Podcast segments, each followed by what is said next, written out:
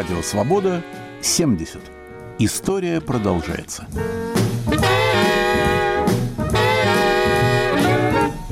У микрофона Иван Толстой.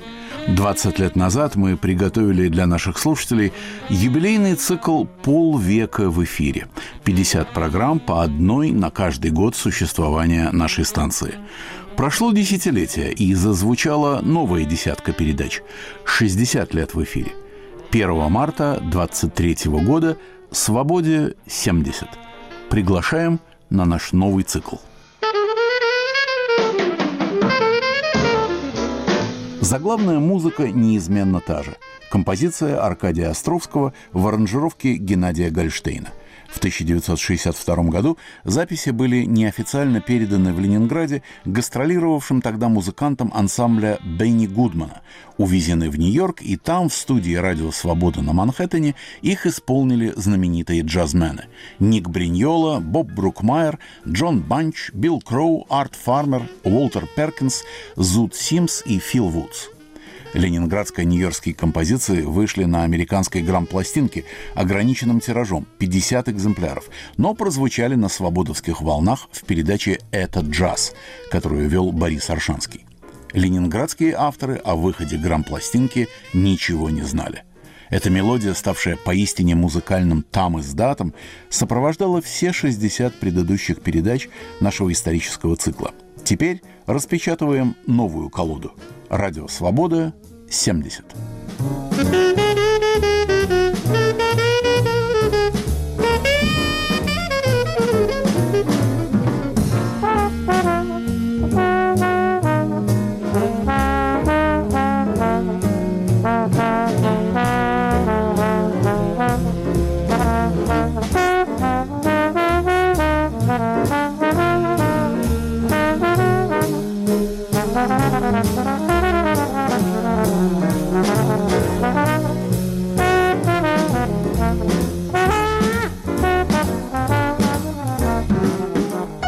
Нашем календаре 2014 год. Майдан Незалежности, бегство Януковича, Сочинская Олимпиада, силовой референдум в Крыму, события на востоке Украины. Год, заложивший бомбу под современностью.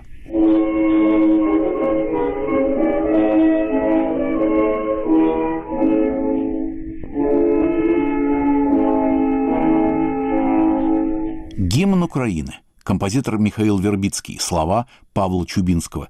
1860-е годы. Запись 1916-го, сделанная в американской студии Columbia Records.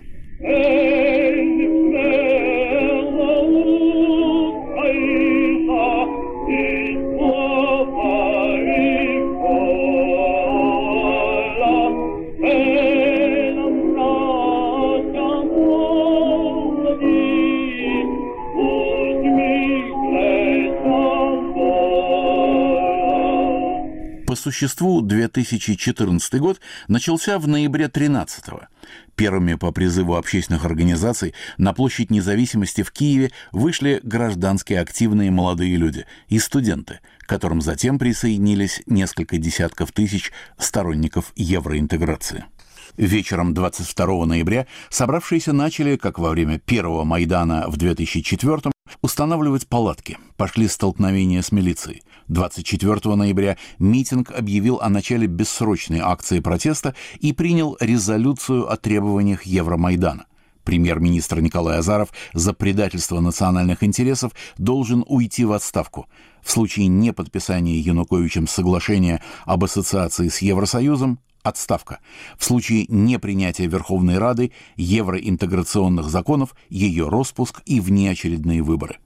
В ночь с 29 на 30 ноября несколько сотен бойцов спецподразделения «Беркут» силой разогнали палаточный городок на Майдане, избивая людей дубинками и ногами. Оппозиция перешла к радикальным формам протеста. На Народном вече собралось полмиллиона человек. Они попытались штурмовать здание администрации президента, городскую администрацию и Дом профсоюзов. В Киев отправились тысячи сторонников Евромайдана. До разгона палаточного городка в ночь на 30 ноября основным требованием протестующих было подписание соглашения об ассоциации с Евросоюзом. Начиная с 1 декабря акцент сместился на требования отставки правительства и президента. Украина це Права не дають, права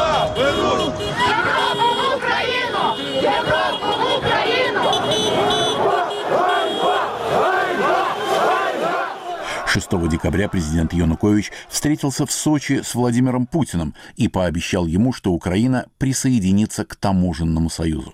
В результате едва ли не главным лозунгом Евромайдана с этого момента стало противодействие этому вступлению.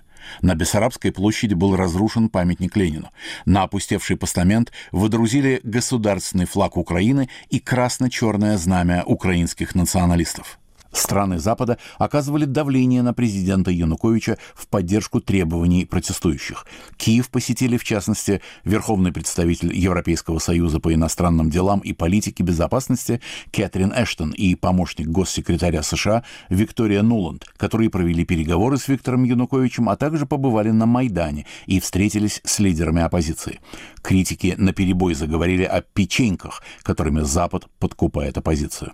С 9 декабря противостояние властей и Майдана шло непрерывно, с переменным успехом. Разгоны, снос палаток, протесты, восстановление баррикад. Уступки со стороны президента и правительства, увольнение наиболее одиозных властных фигур, принятие Рады законов, освобождающих участников протестов от ответственности.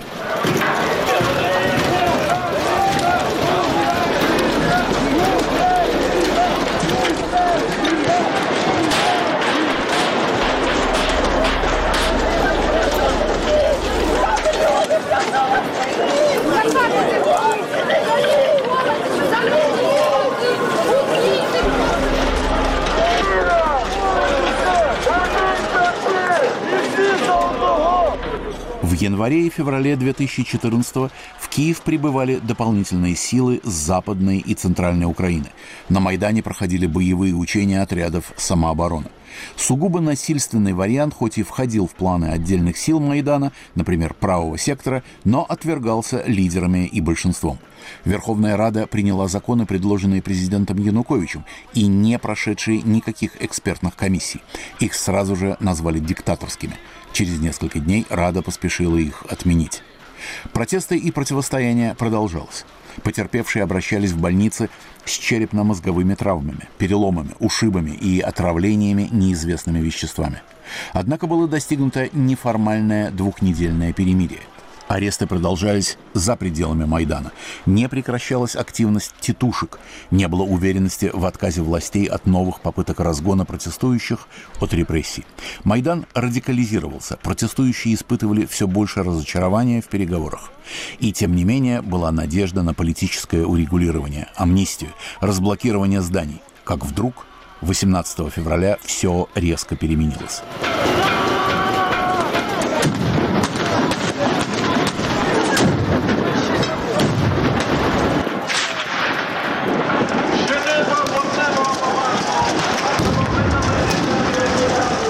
Резкое обострение ситуации сопровождалось массовым кровопролитием.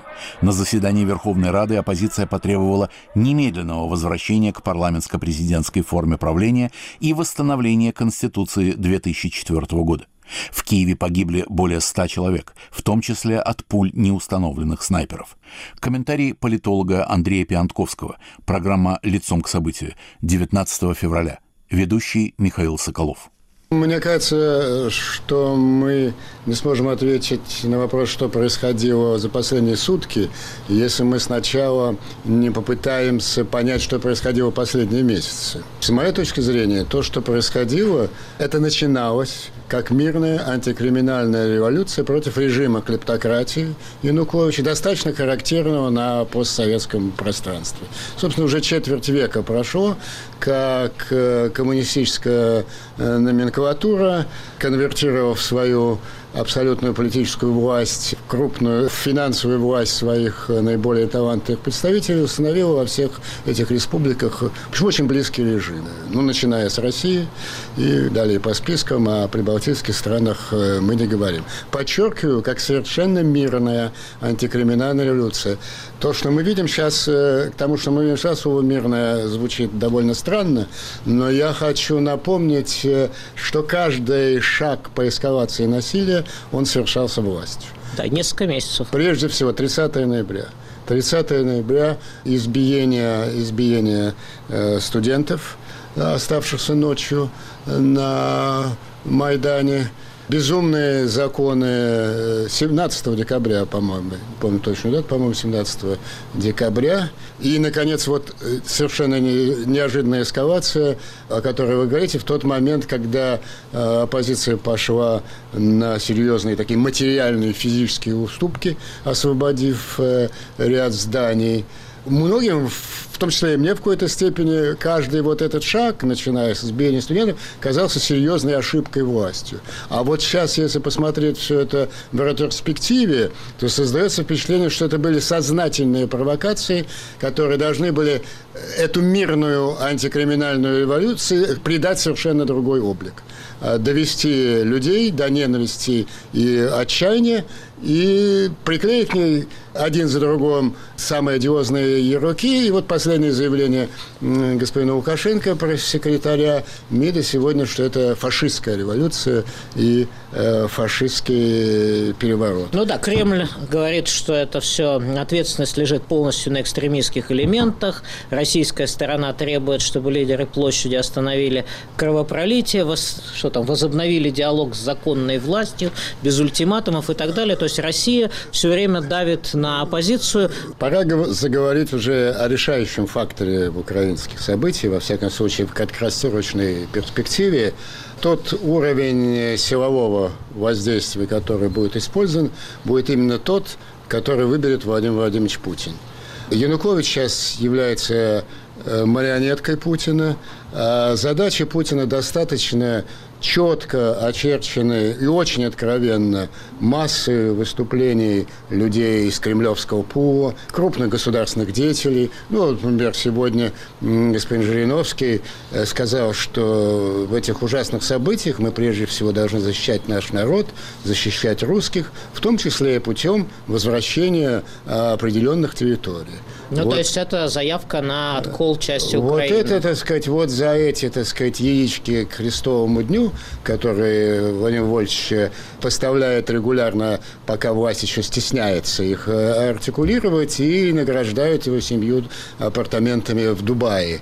То есть э, план Расчлененка, э, он совершенно, совершенно ясен. Я вам, как человек не молодой, скажу, что вот такой, э, такой интенсивной пропагандистской кампании очернения Украины с... Э, я, я помню три на своей памяти.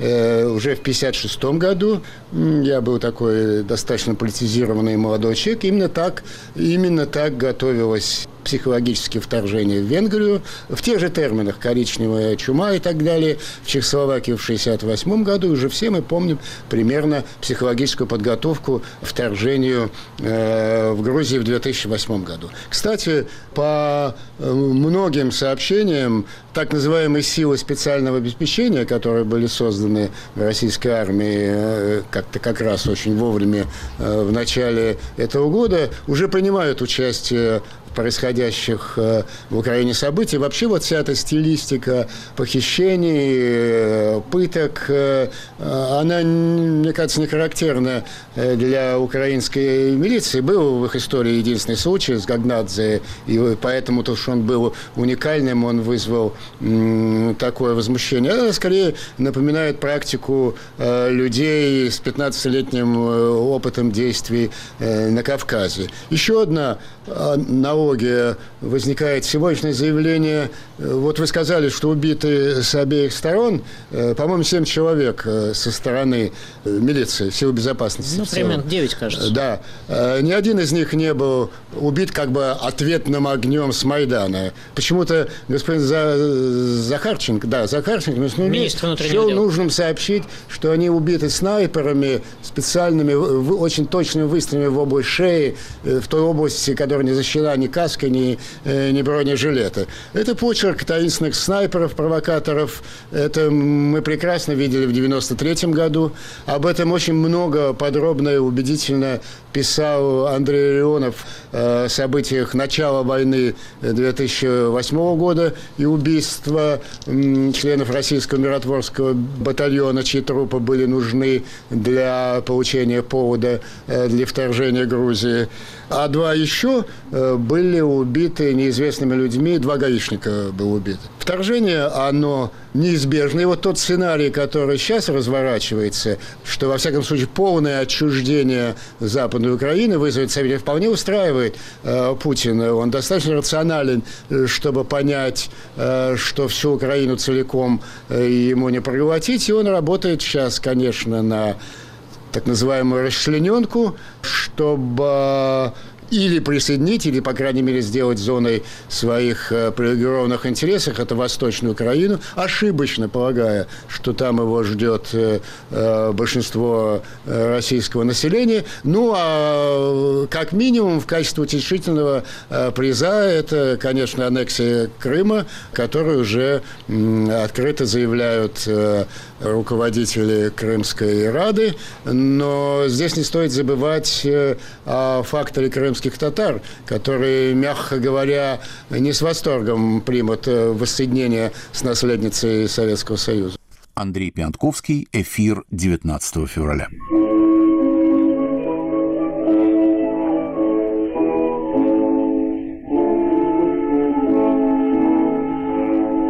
Под давлением стран Запада президент Янукович пошел на уступки и подписал с оппозицией соглашение. Немедленный возврат Конституции в редакции 2004 года, формирование правительства национального единства, проведение досрочных президентских выборов не позднее декабря 2014 года, отказ от применения силы и расследование недавних актов насилия. В тот же день, 21 февраля, Янукович покинул Киев. На следующий день, 22 февраля, в телеэфир вышла видеозапись интервью с Януковичем, в котором он заявил, что не собирается подавать в отставку и не собирается подписывать решения Верховной Рады, которые он считает противозаконными, а происходящее в стране квалифицировал как вандализм, бандитизм и государственный переворот. Через несколько часов Верховная Рада приняла постановление, заявив, что Янукович неконституционным образом самоустранился от осуществления конституционных полномочий и не выполняет свои обязанности, а также назначила досрочные президентские выборы. 23 февраля обязанности президента Украины были возложены на нового председателя Верховной Рады Александра Турчинова.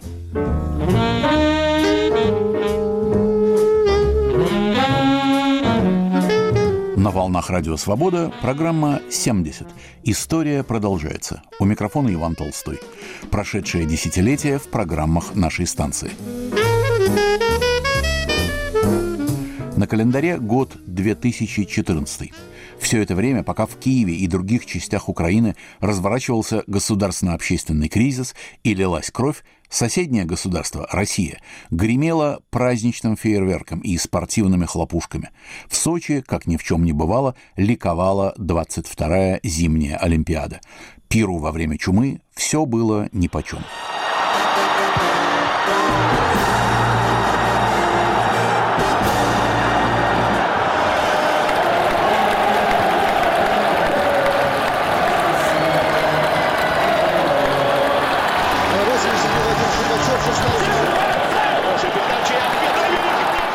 Фрагмент олимпийского сюжета в программе «Время свободы. Итоги дня».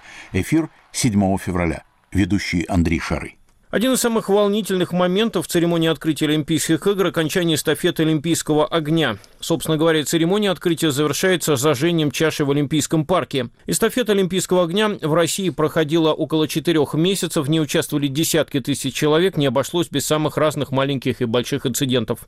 У микрофона корреспондент «Радио Свобода» Иван Беляев. По замыслу организаторов за 123 дня огонь должен был преодолеть 65 тысяч километров, посетить почти 3 тысячи населенных пунктов, спуститься на дно Байкала, добраться до Северного полюса, подняться на Эльбрус и выйти в космос. Общее число факелоносцев составило 14 тысяч человек. 6 октября 2013 года Олимпийский огонь доставили в Москву. Из аэропорта лампаду с огнем в сопровождении кортежа из 200 байкеров привезли на Красную площадь, где эстафету встретил Владимир Путин. 25 октября Олимпийский огонь зажгли на Северном полюсе, куда его доставил атомный ледокол «50 лет Победы». 9 ноября олимпийский факел прилетел на Международную космическую станцию, и в тот же день космонавты Олег Котов и Сергей Рязанский вынесли его в открытый космос. Впрочем, из соображений безопасности огонь был потушен еще до взлета на Байконуре, а сама эстафета фактически прервана. В конце ноября факел опустили на дно Байкала, в отличие от космического полета в специальной капсуле. Правда, это было сделано близ истока Ангары у поселка Листвянка, где глубина Байкала составляет всего 23 метра, средняя глубина озера 744 метра метра,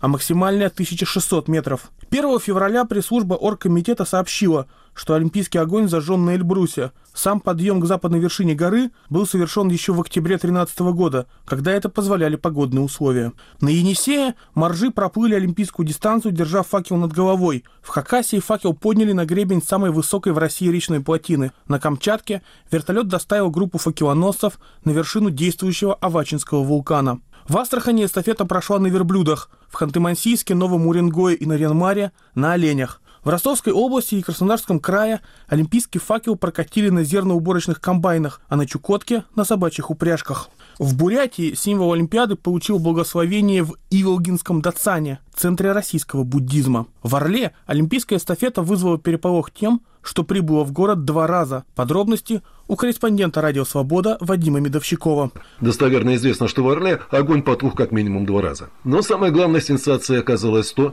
что в Орле появились сразу два олимпийских огня. Один на вокзале с помпой встречали в 16.48, другой на три часа ранее встретили на заводе компании «Кока-кола». Поскольку Coca-Cola поддерживает олимпийское движение по всему миру еще с 20-х годов прошлого века, то организаторы сделали подарок коллективу предприятия, показав дубль олимпийского огня. 3000 полицейских с 11 утра перекрыли движение в городе. Эвакуаторы убирали машины с дорог, где должна была проходить эстафета. Все спецслужбы работали в усиленном режиме. А местные СМИ устроили опрос орловцев на эту тему. 43% посчитали, что это был настоящий праздник. 33% что ничего особенного. Зря столько денег потратили на нее. У 17% не было желание присутствовать. И только 7% орловцев не смогли посмотреть эстафету, так как работали. По некоторым подсчетам, за 4 месяца огонь погас больше 100 раз. Впервые это произошло уже в первый день эстафеты. Факел потух в руках многократного чемпиона мира по подводному плаванию Шаваша Карапетяна. На помощь Карапетяну пришел сотрудник Федеральной службы охраны, который снова зажег факел своей зажигалкой. В свое время разработчики уверяли, факел не потухнет ни при каких обстоятельствах. Уже по ходу эстафеты официальная версия поменялась. Когда Дмитрий Медведев посетил инженерный центр, где они проектировались, премьер-министра заверили, погасло меньше 1% факела факелов, а в среднем на зимних Олимпиадах гаснет 5%. Впрочем, олимпийский факел не только газ. В Костроме он, напротив, фактически взорвался в руках у 13-летней девочки. В Екатеринбурге у одного из факелоносцев загорелась шапка. Через несколько дней, когда эстафета вернулась в Екатеринбург, огонь перекинулся на куртку одного из бегунов. В Абакане загорелась куртка у российского бобслеиста, участника игр в Солт-Лейк-Сити Петра Макарчука. В Кургане олимпийская эстафета унесла одну жизнь. Вадиму Горбенко, 73-летнему тренеру по греко-римской борьбе, стало плохо, когда он пробежал свой отрезок пути. Спасти его врачам не удалось. На календаре 2014 год. Главные события. Россия становится председателем G8. Год назван в России годом науки и культуры. 27 февраля – начало активной фазы российской военной операции в Крыму. 8 марта. В Малайзии при пролете над Южно-Китайским морем пропал с радаров самолет Boeing 777-200 авиакомпании Malaysia Airlines. 227 пассажиров и 12 членов экипажа на борту. 11 марта. Парламент Крыма принял декларацию о независимости от Украины. 16 марта. В Автономной Республике Крым и в Севастополе прошел референдум о статусе Крыма.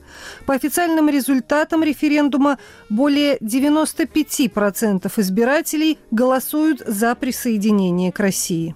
Западные страны вводят политические и экономические санкции в отношении России и ряда российских и украинских лиц и организаций, причастных к дестабилизации ситуации.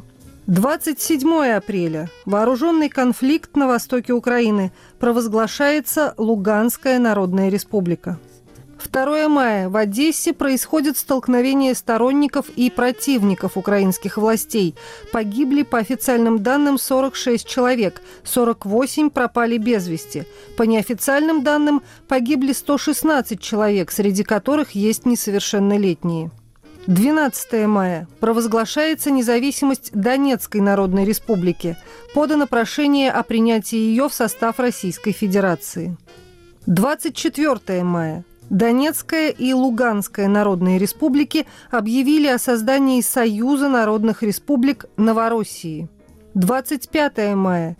Досрочные выборы президента Украины. Победу одерживает Петр Порошенко. 20-й чемпионат мира по футболу проходит в Бразилии. Чемпионом мира в четвертый раз становится сборная Германии. 17 июля. Над территорией Донецкой области сбит самолет малазийской авиакомпании Boeing 777, совершавший рейс Амстердам-Куала-Лумпур. Все находившиеся на борту 298 человек погибли. 5 сентября. Между Украиной и так называемой ДНР подписан Минский протокол о прекращении огня. 9 ноября. По результатам опроса 2 миллиона жителей Каталонии высказались за независимость от Испании. 12 ноября. Спускаемый аппарат Филы Эко совершил посадку на комету Чурюмова-Герасименко. Это первая в истории мягкая посадка на комету.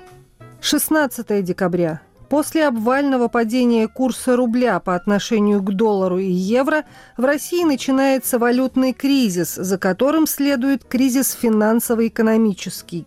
Нобелевская премия по литературе 2014 года присуждается французскому писателю Патрику Мадиано.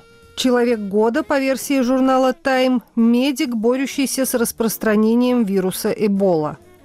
В 2014 году скончались. Писатель Габриэль Гарсия Маркес, дирижер театра Ласкала Клаудио Аббада, гитарист Пака де Лусия, режиссеры Ален Рене и Юрий Любимов, правозащитники и публицисты Валерия Новодворская, Валерий Сендеров, Борис Пустынцев, священник Глеб Якунин, актеры Татьяна Самойлова, Анатолий Кузнецов, Донатас Банионис, Максимилиан Шелл, французский историк-медиевист Жак Легов, бывший лидер Польши генерал Войцех Ярузельский, португальский футболист Эйсебио, социолог и переводчик Борис Дубин, политик и предприниматель Каха Бендукидзе.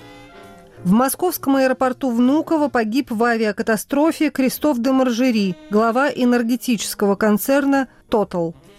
На конкурсе Евровидения, прошедшем в Копенгагене, победу одержал австрийский певец Томас Нойверт, выступавший под псевдонимом Кончита Вурст.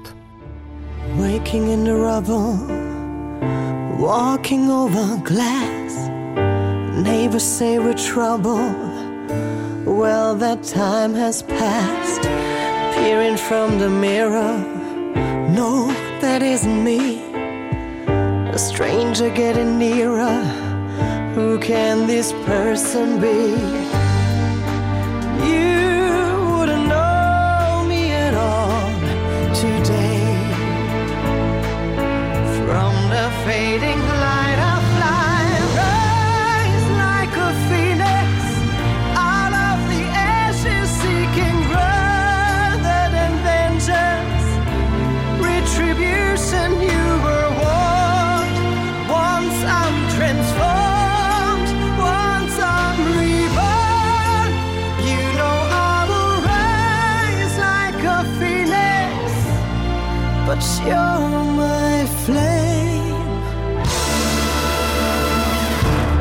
Радио «Свобода». История продолжается.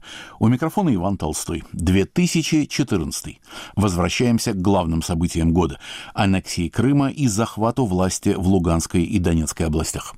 Итоги года подводит в своей предновогодней программе Андрей Шары. Эфир 31 декабря.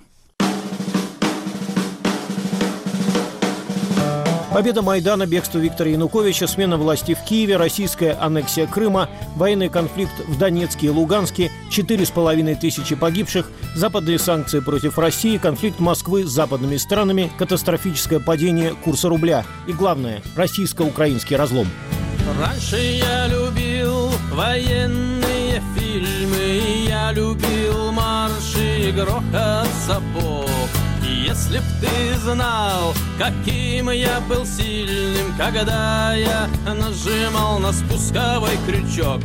Короче, не надо говорить громко, когда речь идет о военных делах. Вот мой дом, вот твоя бомба, теперь я знаю, откуда мой страх.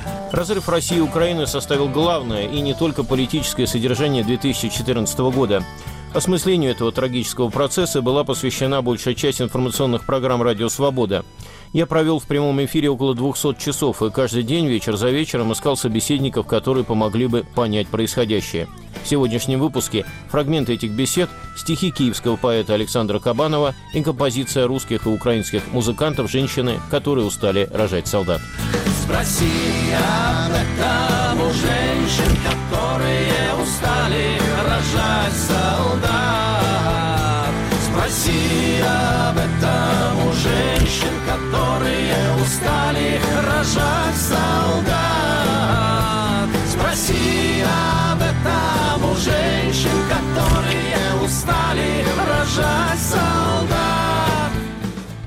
Отечество, усни детей своих не трогай, Ни плавником, ни острогой двурогой, Ни косточкой серебряной в стволе. Славяне, очарованная раса, Ворочается пушечное мясо В пельменях на обеденном столе. А я любовью сам себя и тожу. Ты в переплете сбрасываешь кожу, так сбрасывают ветхое вранье, в считалке след за королем и принцем, так бьют богов, так пробуют мизинцем отравленное зеркало мое трехцветная юла накручивает мили. Вот белый с голубым друг друга полюбили, Вот красный оросил постельное белье, И ты рисуешь профиль самурая От нежности и от стыда сгорая. Отравленное зеркало мое. Александр Кабанов. В программе Андрея Шарова депутат Верховной Рады Украины Геннадий Москаль. Он дважды в середине 90-х и начале 2000-х руководил крымской милицией в 2014-м губернатор Луганской области. Запись конца марта. С украинской стороны еще какая-то причина есть, по которой Крым так легко ушел? Есть масса причин. Первое, мы никогда Россию не рассматривали как агрессор. Россия для нас была, ну, как старший брат, экономическим партнером, да, со своими какими-то заморочками, но тем не менее никому в голову не пришло, что Россия может выступить в качестве агрессора. Россия выступала как место, где украинцы могли заработать на кусок хлеба. Россия выступала продукт исторических фильмов, художественных фильмов, развлекательных программ и тому подобное. Мы никогда не создавали собственной армии, боеспособной, но мы считали, что у нас кругом друзья, у нас товарищи, а вот Россию мы недооценили. Вот это надо сказать про счет. Что сегодня мы можем говорить? Что после боя мы можем сегодня махать руками? Куда? Уже пост. В Украине все бы было хорошо, если бы не было еще экономических проблем. У нас все удрали и сидят в Москве не с пустыми кошельками, как сегодня граждане Украины не знают, как день пережить, а что завтра кушать. Там уехали с миллионами, с миллиардами. Вы понимаете, люди будут ориентироваться на Крым. Если в Крыму люди начнут жить лучше, чем жили при Украине, пока я такого улучшения и сами люди не видят. Явно такие настроения будут в южных и восточных областях Украины. А если начнут жить хуже, на Украине абсолютно нечем беспокоиться и тому подобное. Все зависит от уровня жизни. Я там одной знакомой звонил, когда начались эти все российские действия, я говорю, слушай, может там возьмешь детей, поедешь, я тебя тут устрою где-то тут в горы, в Карпаты черт его знает, что он там творится. Она говорит, Геннадий, Геннадий, да вы не понимаете, у нас будут течь молочные реки и кисельные будут берега. Но я послушал и говорю, знаешь что, смотри, чтобы ты в этой молочной реке не утонула. Политика, она есть следствие неудачных экономических реформ. Будет хорошая жизнь у крымчан, соответственно, будут проблемы Украины. Если крымчане начнут жить хуже, чем жили при Украине в составе Российской Федерации, юг и восток будет как шелковый. Это я вам не как политолог, а как просто человек, который в тех областях работал, могу четко сказать. Геннадий Москаль. Спроси об этом у женщин, которые устали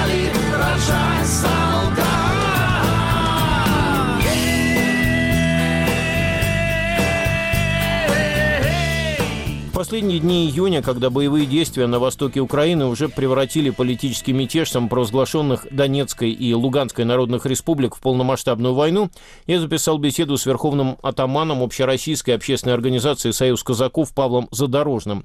Мне хотелось понять, что движет русскими людьми, которые отправляются в чужую страну убивать украинцев. Прошел государственный переворот, захват власти – и началось истребление э, народа. Нужен был противник, вот куда направить вот это вот, э, в какое русло. Направлено было против русского народа. И сегодня идет истребление именно русского народа. Истребляется русский мир вот, в восточных областях Украины. Я ждал только одного, признания вот этих объединенных Донецко-Луганской республики, вот этой Новороссии. Даже не, пускай не Кремля, а на уровне э, Госдумы. Здесь политические мотивы.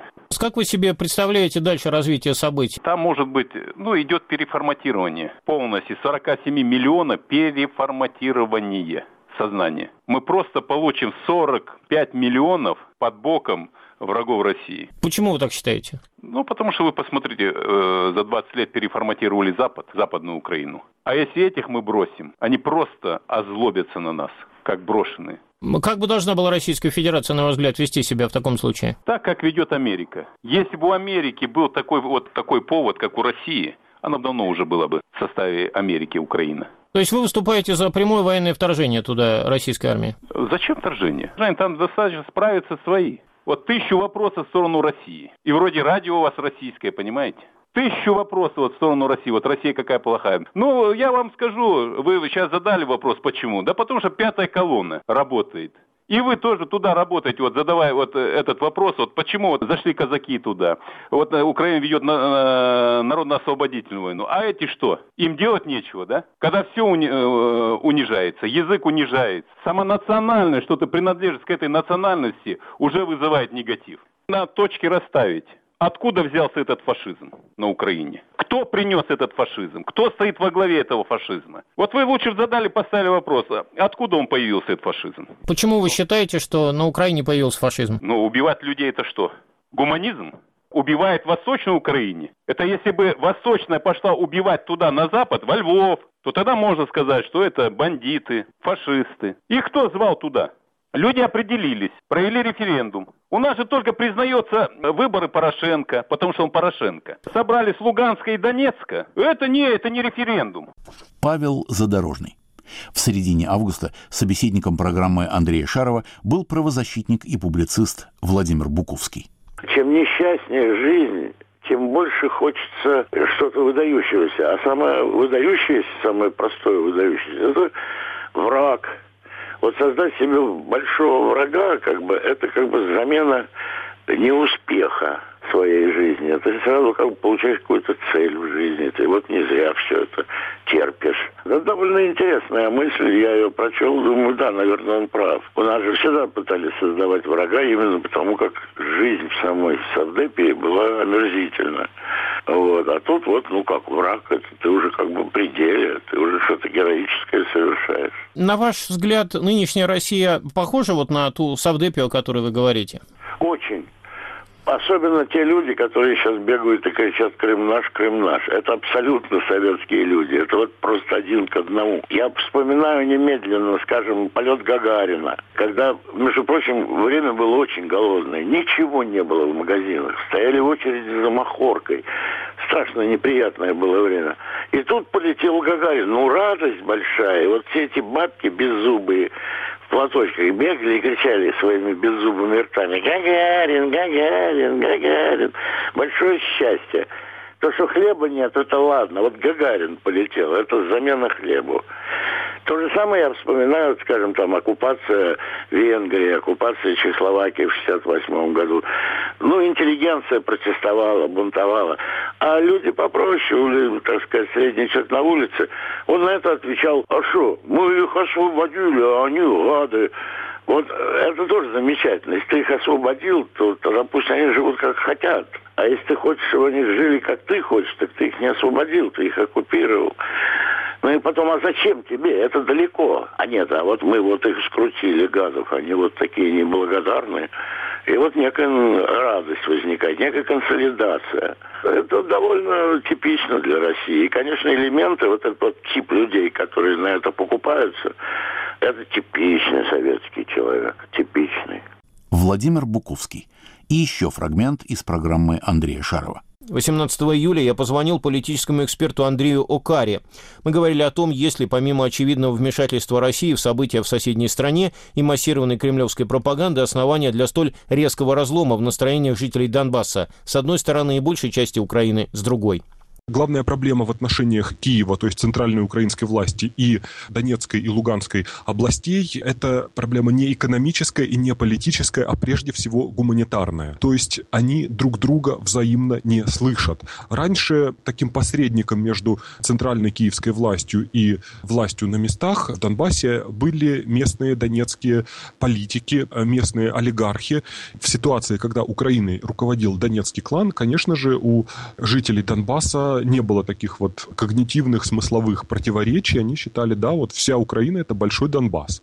Теперь ситуация изменилась, и люди оказались в такой вот интеллектуальной или смысловой прострации. На первый взгляд все просто, и эту простую технологию объясняли из Москвы, из Кремля, то есть второй государственный язык русский, то есть федерализация, то есть культ местных героев, не вступление в Европейский Союз, а перспектива на вступление в таможенный или Евразийский Союз. На самом деле проблема с Донбассом, она крайне сложная и экономическая проблема, поскольку, поскольку экономика Донбасса – это мощный промышленный регион, и эти все промышленные производства возникли в 20 веке и были ориентированы на экономику 20 века, причем на советскую социалистическую экономику, и в новых условиях им выживать крайне сложно. В культурном и таком социально-политическом измерении Донбасс отличается от остальной Украины.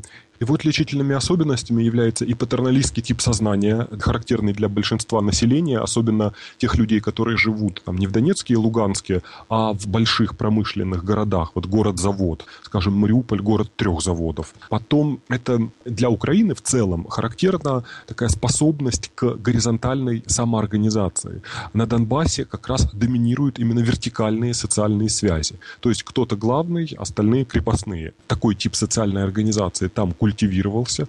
Ну и кроме того, это иное пространство в гуманитарном отношении. Люди, живущие на Донбассе, они в своем большинстве по своей ментальности, по своей психологии, они почти как дети. Они очень доверчивы, они очень искренние, они очень добродушные. Им, конечно же, нужен какой-то вождь, царь, президент, сильная рука. Тогда у них все нормально. Картина мира устойчива, и вроде есть стабильность. И им эта власть в виде вот этой символической фигуры который дает работу и зарплату, ну плюс еще увеселение в виде там Донбасс-арены, которую недавно построили в Донецке, стадион современный. Ну, а с другой стороны, они готовы работать, поддерживать морально и в экстремальных случаях воевать там, за своего работодателя. Янукович исчез. Партия регионов, которая составляла основу политической системы Донбасса, тоже куда-то делась. Это все вместе создало основу для дестабилизации обстановки на Донбассе, для хаоса. Та неправда, которая рассказывалась жителям Донбасса о событиях, которые происходят у них в регионе, вся эта ложь, которая изливалась из интернета, из российских каналов, которые транслировались и транслируются на Донбассе, они стали мощным детонатором того хаоса и той войны, которая в Донбассе есть.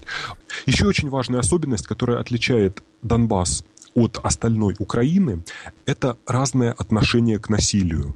В большей части Украины насилие не является эффективным. Если ты бандит, если ты гопник, если ты террорист, это значит, что ты неуважаемый человек, это значит, что тебя э, должно поймать прокуратура, милиция, тебя должны посадить. На Донбассе картина иная. Это связано в том числе и с тяжелой исторической наследственностью Донбасса, потому что на Донбассе действительно много э, людей ссылали на зоны или в поселения. Они, если ты на Донбассе бандит, если ты на Донбассе занимаешься отжимом чужой собственности, если ты занимаешься разбоем, то в принципе в народном мнении ты можешь выглядеть очень даже симпатично. То есть ты можешь быть таким крутым человеком, который вот так мужественно борется с какими-то там богатыми, плохими людьми, как для подростков характерен такой культ позитивного отношения, скажем, крутым парням, да?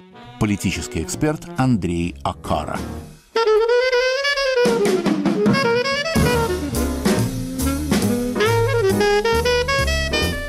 Радио «Свобода» 70. История продолжается. У микрофона Иван Толстой. 2014. Ах, у нас в ебенях снегопад, возня, детворы, да подледный лов окуней, иногда по пьянке бывает резня. Иногда и я участвую в ней. Труден русский путь. А Европа слаба.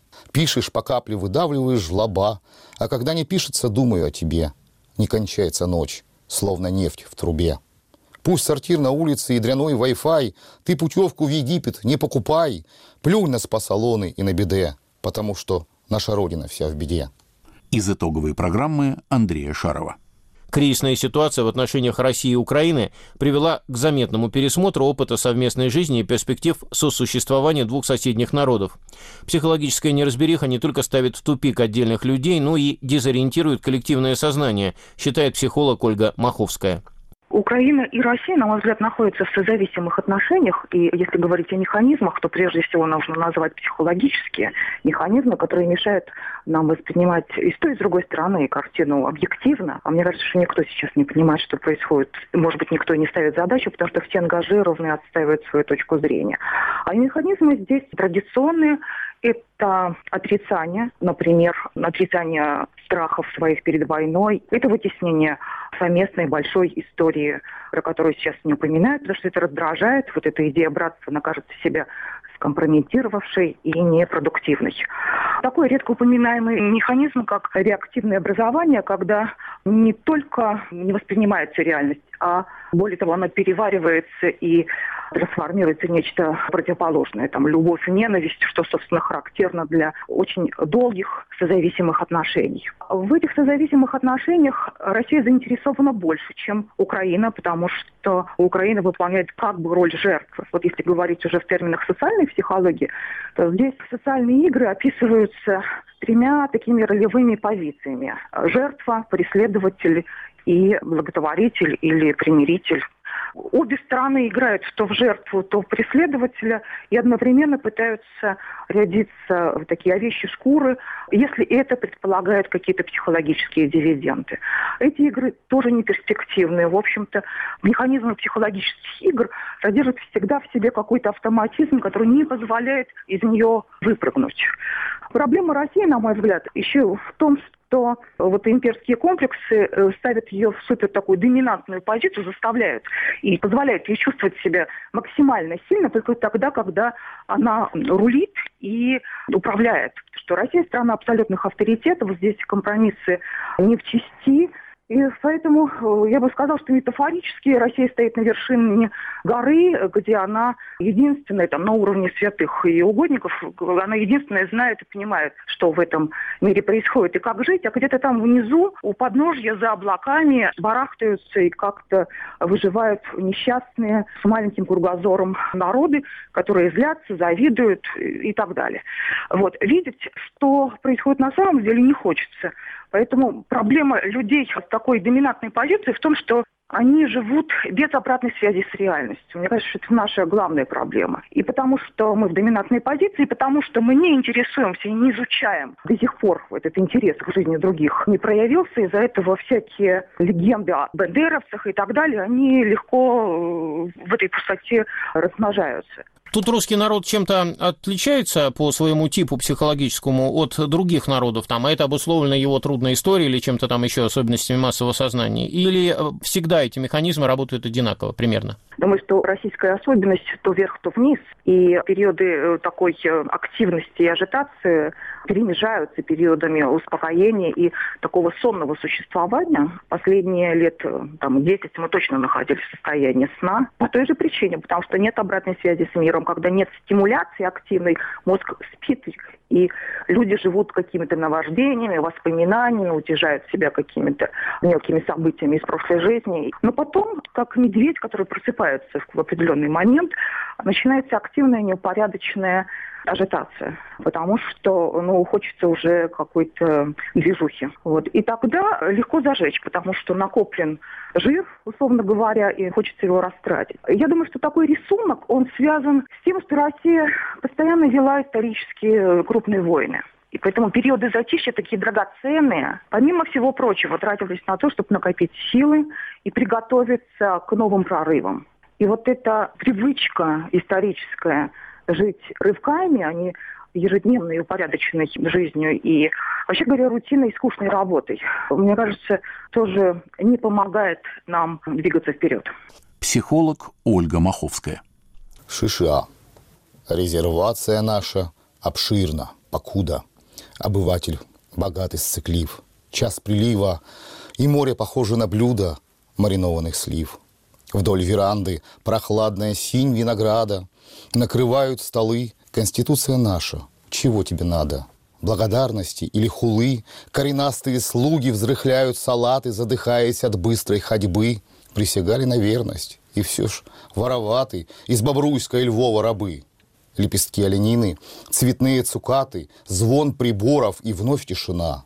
Как люблю я, товарищ, российские штаты. Шиша ты моя, шиша. Резервация наша обширна, колодцы производят лечебную грязь. Где теперь пограничники, первопроходцы? Почему не выходят на связь? Заплутали одни под Парижем и Кёльном, а другие вошли в Мозамбик. И отныне звучит с придыханием вольным в каждом варваре русский язык. Так, заботливый псарь, улучшая породу, в милосердии топит щенят. Так причудливо рабство впадает в свободу, а кого обвинят? Государственный строй, что дурным воспитанием развратил молодежь, иудеев, торгующих детским питанием, диссидентский галдеж, продобрее тирана, чиновников татерев, мочеет саки. Чем презрение вождь, тем поэт мелковатей и понятней стихи. Не дано нам, товарищ, погибнуть геройски и не скинуть ярмо. Всяк, рожденный в Бобруйске, умрет в Геморройске, будет пухом дерьмо пахнет воздух ночной, раскаленным железом и любимой едой. Басурманский арбуз, улыбаясь надрезом, распахнется звездой, и останется грифель, стремящийся к свету, заточить в карандаш. Хорошо, что унылую лирику эту не пропьешь, не продашь. Киевский поэт Александр Кабанов. Робитимеш одна, якщо мене заберуть воювати. Меня тошнит от слова «война» Так меня учила Родина-мать Я кажу про те, чого боюся, але я боюся навіть це казати. Это слишком опасная вещь. Это слишком тонкая нить. Запитай про це у жінок, які втомились народжувати солдатів. Спроси об этом у женщин, которые устали рожать солдат. Запитай про це у жінок, які втомились народжувати солдатів.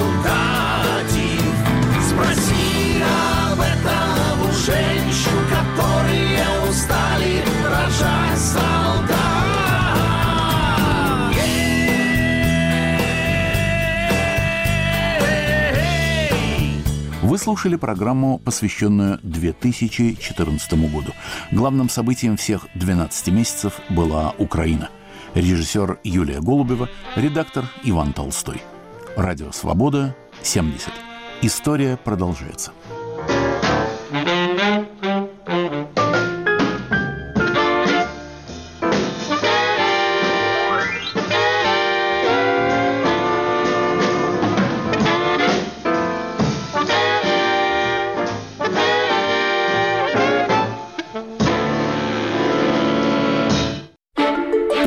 Меня зовут Марьяна Тарачешникова. А я Наталья Джампаладова.